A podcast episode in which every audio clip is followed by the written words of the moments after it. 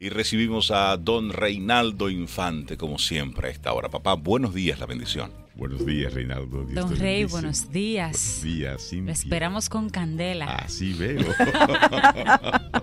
Así veo, Sobeira. Le gusta, sí, bien, ¿verdad? Está muy animada en el día de siempre, hoy. Siempre, siempre. Hoy un poquito más. Tomás, buenos días. Y Elizabeth y los demás que nos acompañan en cabina. Y a todos nuestros caminantes.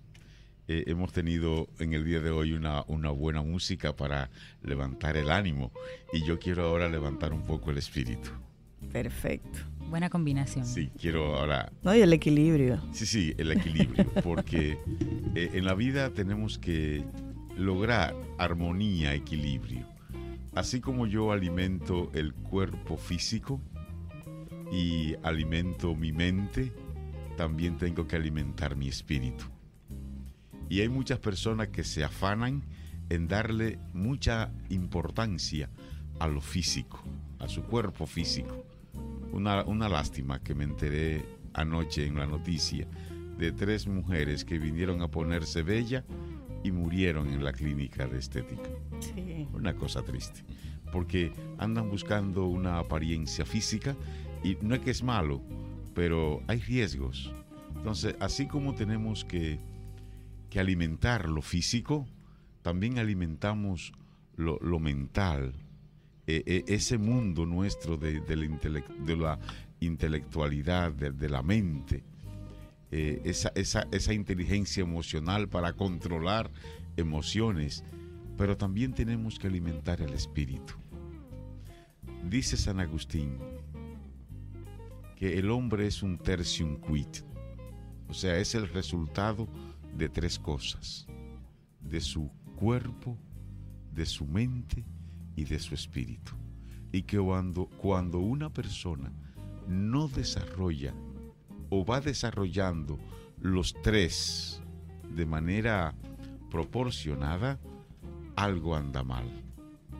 Y por eso es que encontramos a muchas personas que uno cree que están bien y no están bien, porque algo le falla. Y esto de, de que desarrolle el espíritu no es un asunto de la religiosidad de la persona. Uh-huh. Porque hay muchas personas que tienen una religiosidad que de desarrollo espiritual no tienen nada. Así es. Estamos. Desarrollo del interior no tienen nada. Entonces, o sea, que el desarrollo del espíritu no tiene nada que ver con la religión que usted practica. No necesariamente, no necesariamente el porque, practicar una reunión claro, me hace una persona espiritual. Claro, qué bueno okay. que lo, lo, lo destaca de esa manera.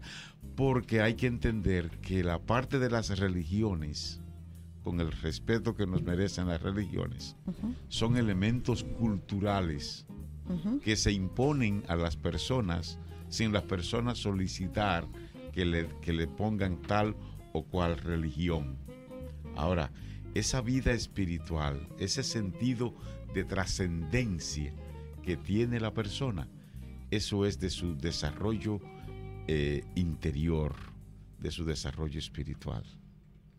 Y por eso yo quiero llamar la atención a que cuando estamos leyendo libros de autoayuda, libros que nos van a ayudar a, a desarrollar esa parte interior de nosotros, debemos tener cuidado. Debemos tener cuidado con la lectura que hacemos y la interpretación que hacemos a esa lectura. El mismo Anthony de Melo, en este libro que estamos comentando, Autoliberación Interior, ahí él dice muchas cosas, que una persona que no esté clara se puede volver hasta loco con lo que dice este señor aquí. Es que rompe muchos paradigmas. Porque él rompe, el, el paradigma físico lo rompe. El modelo exterior lo rompe. Para ir creando en el interior del individuo un modelo que en definitiva es su modelo, mi modelo. A mí me pasó una experiencia con ese libro, que quien me lo recomendó fue precisamente un sacerdote, cuando yo estaba muy activo en los grupos juveniles. Sí. Y en la búsqueda yo conversaba mucho con, con el sacerdote por todas las actividades que hacíamos. Y él me dijo, Rey, yo creo que ya tú estás preparado para, para un libro. Y fue, entró a su habitación y me prestó el libro. Tráemelo la próxima semana. Cuando yo comencé a leerlo, yo, pero, pero este padre se está volviendo loco. Porque precisamente plantea eh, muchos, muchos elementos que son... Es para nosotros reflexionarlo precisamente. Y por eso estamos haciendo un poquitito de hincapié en este libro, porque claro, es romper paradigmas. Claro. No podemos, no debemos hacer lo que nos dicen que, haga, que hagamos por simplemente... Que eh, no lo digan. No, hay que irse un poco más allá, a la experimentación y a la conciencia. Y eso es realmente buscar el despertar, hacer las cosas con un nivel de conciencia. Cuando yo fui a devolverle el libro al sacerdote, él evidentemente me esperó con una sonrisa al ver, porque yo le llevo fue una lista de preguntas, pero y esto, y esto. Dice, precisamente eso era lo que yo quería, que tú te pusieras a cuestionar. Así para es. Que hagas esto o lo otro en base a un nivel de conciencia diferente. Así es.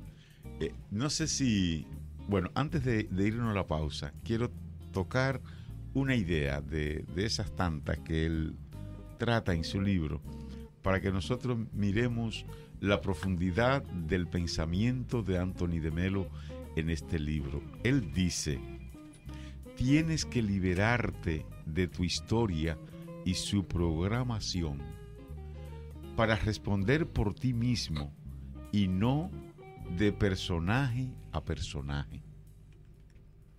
Es decir, Hay, hay, hay que desprenderse de, de lo que nos han dicho que ha pasado.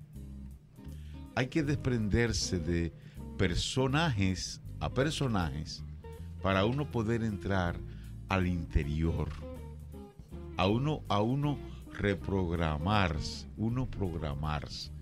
Porque realmente cuando nos atan a la historia, lo que nos hacen es que nos enseñan el pasado como el que lo, como el que quiere enseñar el pasado, tal como él lo percibió, con una cara de la historia.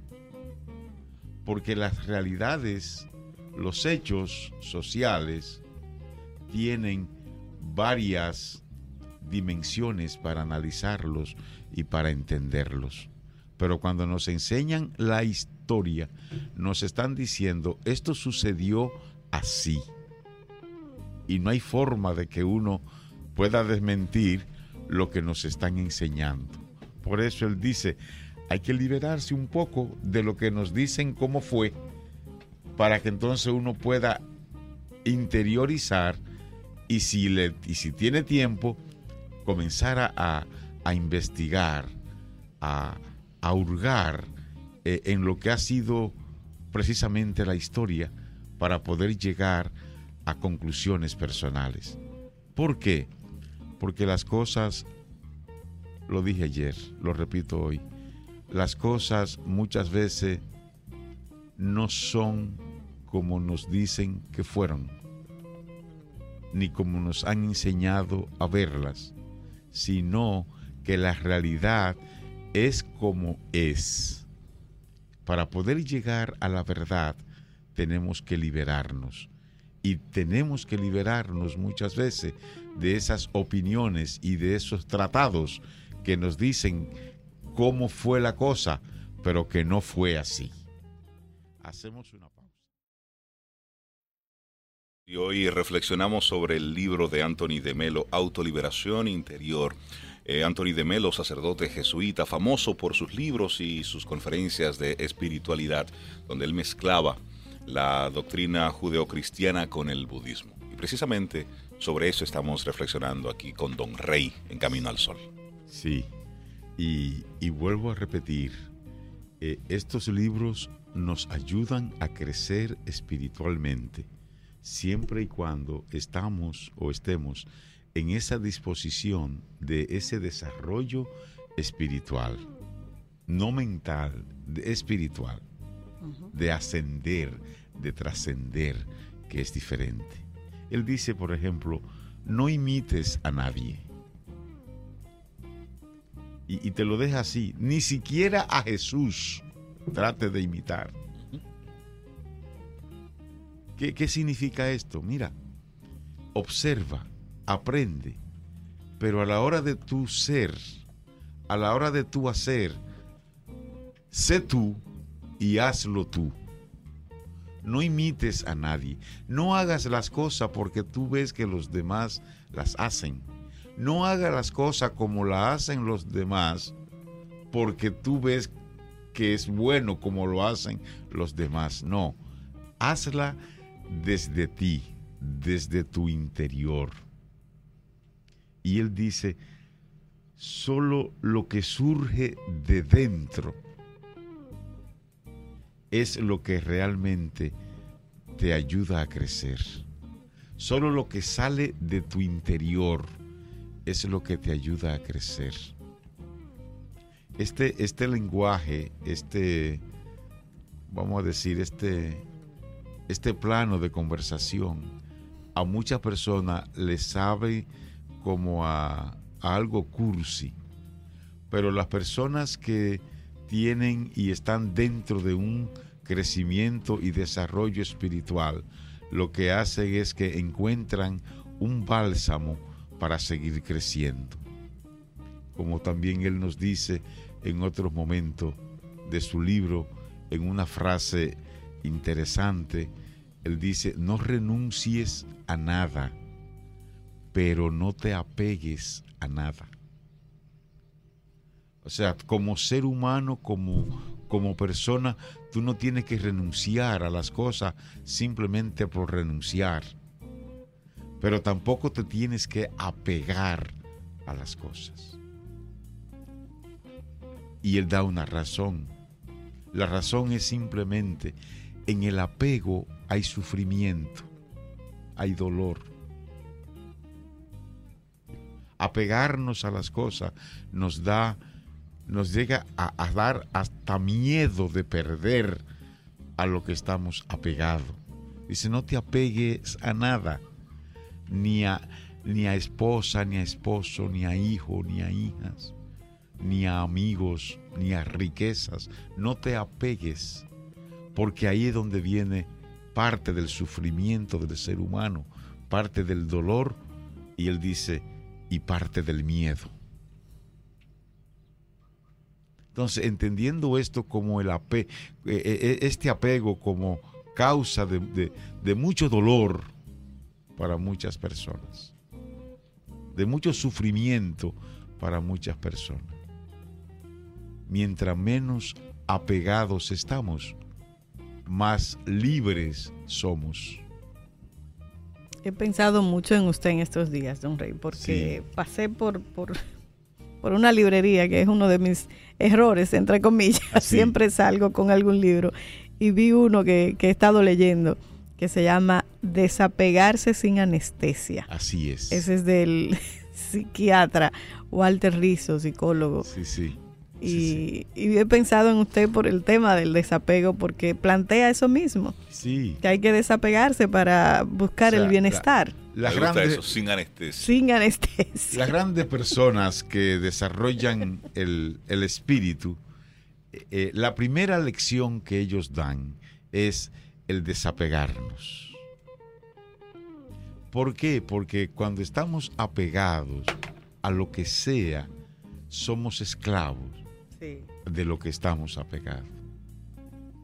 Y somos dependientes. Por ejemplo, cuando uno le dice a, a, a una persona, yo no sé qué sería mi vida sin ti. O lo dicen como de una manera cursi para llenarle el ego a la otra persona. Y si es de verdad es preocupante. Y si es de verdad es preocupante. O lo dicen porque realmente tienen una dependencia tal, son tan dependientes de esa persona porque no han sido capaces de liberarse como seres humanos. Así la persona que está apegado a su vehículo, a su casa, a su trabajo, a sus amigos, cualquier cosa, pero los amigos son los amigos. no sé si apego. Y sin embargo, cuando nos llega el momento de despedirnos de este plano, todo se queda. Las riquezas acumuladas, los bienes acumulados, todo se queda. Y como dice mi amigo Alberto Cortés en su libro Ligero de equipaje, uh-huh. hay que saber andar ligero de equipaje para ser más libres. Cuando uno viaja, uno se va a montar en un avión y uno lo que se lleva es un bultico, ¿verdad? Con las cosas indispensables. Uno se siente como tan bien. Ay, uno que uno va, va, no, uno no va tiene, viajando como tan, tan no bien. Se detiene en ningún no lado. No se detiene no ni nada. Y, y anda con agilidad porque uno va ligero de equipaje. Así nuestra vida. Así nuestra vida cuando vamos con menos cargas. Y a veces hay cargas que nos imponen los demás. Pero generalmente son cargas que uno quiere cargar, que uno se apega a ellas para ajustarse, para ajustarse a unos patrones. Sí. Y no puede uno con su propia vida y quiere llevar la vida de los demás. Y entonces vive más cargado. Entonces uno tiene que aprender. Y, y estos grandes maestros lo que nos enseñan es precisamente eso. Lo cierto es que el dolor existe porque rechazamos que lo único sustancial es el amor, la felicidad y el gozo. Por eso es que existe el dolor. Y por eso uno ve a muchas personas que, aún teniendo posibilidades económicas, tú le ves una cara, un rostro triste, triste de angustia. Y cuando hablan, lo que hablan es de su dolor y de su sufrimiento. No le hables de amor, no le hables de felicidad, no le hables de gozo, porque para ellos lo que está eh, viviendo, viviendo eh, su vivencia es dolor, porque las cosas exteriores lo que nos dan es dolor. Sin embargo, cuando descubrimos la riqueza de la felicidad, del gozo, del amor, es porque descubrimos que dentro de nosotros eso está presente. Ay, don Rey, yo eso de verdad lo he visto en, en personas que tú dices, bueno, pero lo tienen todo y un poquito más del todo.